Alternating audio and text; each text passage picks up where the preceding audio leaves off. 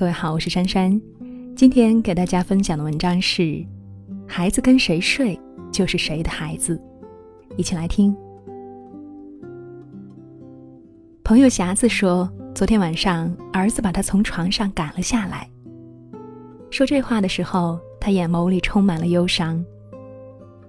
匣子老公前段时间住院，自己又怀了二胎。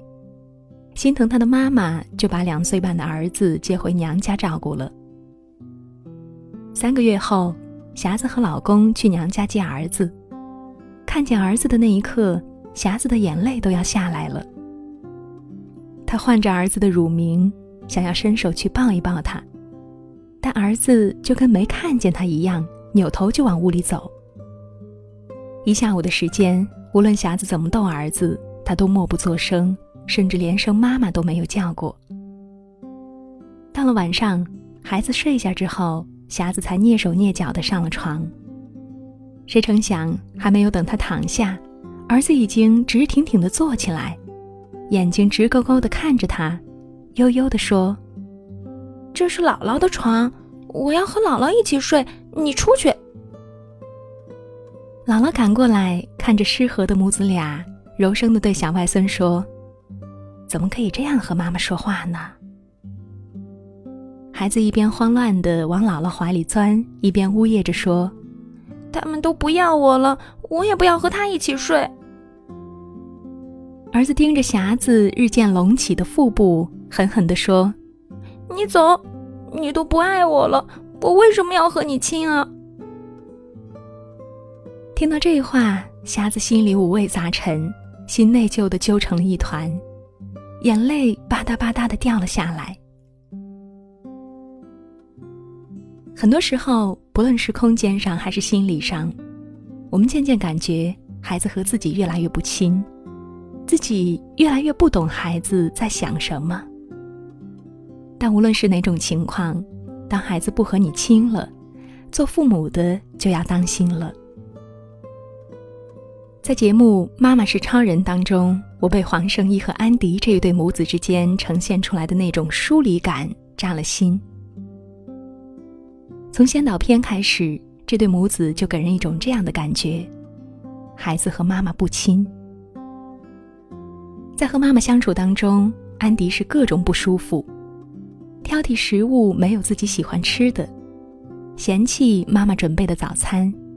拒绝妈妈给买的新衣服，拒绝牵妈妈的手，拒绝拍照。他甚至直言不讳地说：“我不喜欢他陪我。”这句话是两人之间问题的根本。不认同，没有归属感。其实安迪不和黄圣依亲是有原因的。安迪三个月大的时候就有奶奶照顾，这一带就是三年。为了他。奶奶甚至把游乐场、滑雪场都搬到了自己家里。作家小屋说过一句话：“孩子和谁睡，就是谁的孩子。”孩子是最简单、最直接的，谁陪伴他的时间多，他就和谁亲。综艺节目《变形记》有孩子吐露心声说：“我不想要钱，只想要父母在身边的陪伴。”在孩子心里，再贵的玩具，再漂亮的衣服，都不及父母的陪伴；再会带孩子的爷爷奶奶，都比不上爸爸妈妈的陪伴。其实，所谓陪伴孩子，也并不是说要我们二十四小时守在孩子身边。陪伴孩子，不在时间长短，贵在用心。孩子需要的是爸爸妈妈百分之百全身心的投入。比如，制定专属于你和孩子的亲子时间，共读一本书，共同做一个亲子游戏，一起去看场电影，甚至什么都不做，只是傻傻的在那里陪着孩子看蚂蚁搬家、蜘蛛织网。四川有一位妈妈的做法很值得借鉴。四年里，这位妈妈出差期间，坚持给孩子手写了一百多封信。他虽然和儿子之间有着最远的距离，但却通过信件和孩子互动，给了孩子最近的陪伴。心理学家说，孩子幼年时期是父母和孩子建立亲子关系的重要时期，错过了这个关键期，很难再让孩子和父母变得亲近。所以，趁一切还来得及，停下来，让自己慢一点，多给孩子一点时间，哪怕每天就那么十几分钟，也请全身心的陪伴孩子。女儿三岁半的时候，曾经有那么一段时间，和我不再像以前一样亲密。每次我进入她的房间，她都很排斥。有时候我帮她收拾玩具的时候，她都会不高兴地说：“妈妈，那是我的玩具。”后来我才明白，我撞上了女儿的占有敏感期。三到四岁的孩子到了占有敏感期，便强烈的感觉到了占有、支配自己所属物的快乐。并且对成人的纠错行为表现出反感和排斥心理。我收拾屋子的时候，会把桌子上的芭比娃娃收到收纳盒里，会把散落在床中央的毛绒玩具贴着墙摆放在床头边上，会把桌子上堆积的绘本分门别类的码整齐放到书柜上。而我这种清洁工的角色，让女儿分外反感。因为我不自觉地打破了他内心的那种秩序感，他觉得我破坏了他对物品的支配权，所以便用冷漠来回应我。后来我自己学了心理学，才愈发明白，再小的人都是一个独立的个体，有自己的思想和意识，哪怕是很小的孩子，也要尊重他的独立意识，以及对空间、对物品的所有权。这是建立边界感的基础。只有他的边界感获得了尊重，他才知道去尊重别人。想要亲子关系破冰，请从尊重孩子的边界意识开始。父母之间相处的行为、情绪方式以及家庭整体的环境，最直接的影响者就是孩子。美国心理学家卡明斯认为，孩子会非常关注父母之间的情感互动，并且以此来作为判断家庭环境是否安全的依据。我一个朋友，在他很小的时候，爸爸妈妈就开始吵架，一吵架，妈妈就知道哭，一边哭还一边骂他，说他是个拖油瓶，如果不是因为他，自己早就离婚了。朋友说。虽然他一直生活在父母身边，但是和谁都不亲，和谁都没有真心的交流过。长大之后，朋友到了很远的地方去上班，和父母的情感联系越来越少，因为他找不到家的认同感和安全感。再优秀的教育方法也抵不住给孩子一个温馨幸福的家庭。黄磊一家给人的感觉永远都是那般的相亲相爱。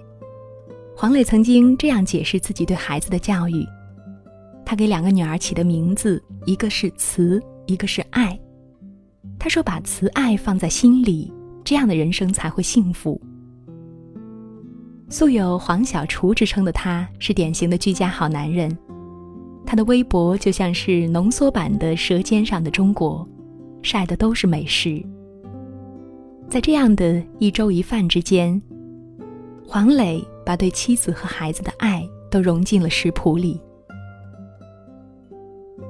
世界上的幸福家庭都是相同的：爸爸爱妈妈，爸爸妈妈爱孩子，然后孩子学会了如何去爱，最后变成了相亲相爱的一家人，小手牵着大手，一路温暖的向前走。孩子突然不和你亲了，有时候不一定是坏事，它可能意味着我们的孩子长大了。父母之爱子，有时候就是一场渐渐分离的过程。顺应孩子的成长规律，父母要学会和孩子一起长大，不要怕，更不用失落，去接纳和祝福孩子的成长。胡可在微博上曾经分享过这样一件事情：自己去学校送东西，看到儿子之后，兴奋地和他打招呼。原本以为儿子会很惊喜，令他意外的是，儿子只是漠然地点了一下头，从他身边走过了。一瞬间，胡可觉得儿子长大了，不再是那一个冲着他撒娇的孩子了。龙应台在《目送》中写道：“所谓父女母子一场，只不过意味着你和他的缘分就是今生今世，不断的目送他的背影渐行渐远。你站在小路的这一端，看着他逐渐消失在小路转弯的地方，而且他用背影默默告诉你，不必追。成长是一个必然的规律。”愿我们都能够做好心理准备，当那个小小的少年有一天背对着你愈行愈远，不再找你求抱抱、求亲近的时候，请你给他一个祝福，告诉他：“加油，我的少年。”文章到这儿就结束了。是的，再好的教育方法也比不上给孩子一个温馨有爱的家。再多物质的满足，也比不上给孩子高质量的陪伴。愿每一个父母都能够珍惜和孩子相处的时光，因为孩子的成长是飞快的。不要等到有一天，当你后悔给孩子的陪伴太少，想要去弥补的时候，发现再也不好意思去抱一抱他，更羞于在孩子的脸上留下一个吻。小鹿最骄傲的就是它的妈妈。小时候最喜欢扑在妈妈的怀里。最幸福的时间就是生日的时候，妈妈给他做完最心爱的羊肉面。有一天，他听了一首 Rocking Bull 的歌。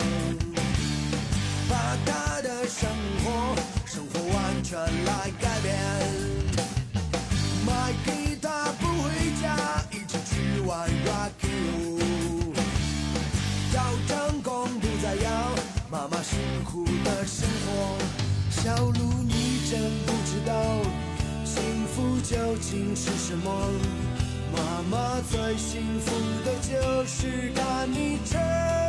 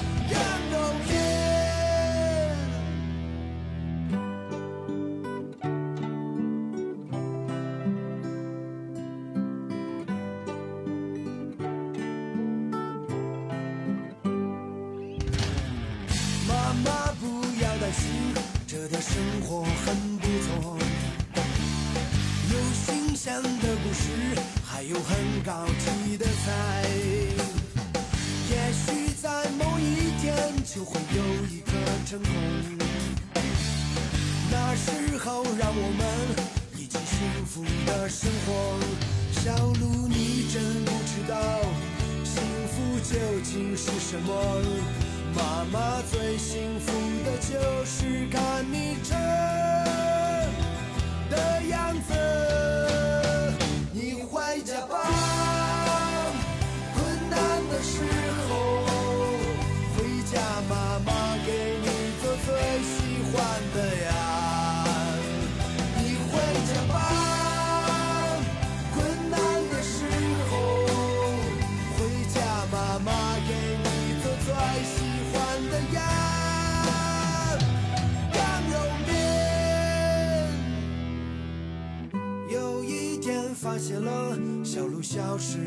久了，寻遍每个角落，还是不见它身影。在他的桌子上，发现留下了一首歌，它的名字就叫我最亲爱的妈妈。小鹿，你真不知道，幸福。究竟是什么？妈妈最幸福的就是看你的样子你回家吧困难的时候回家妈妈给你做最喜欢的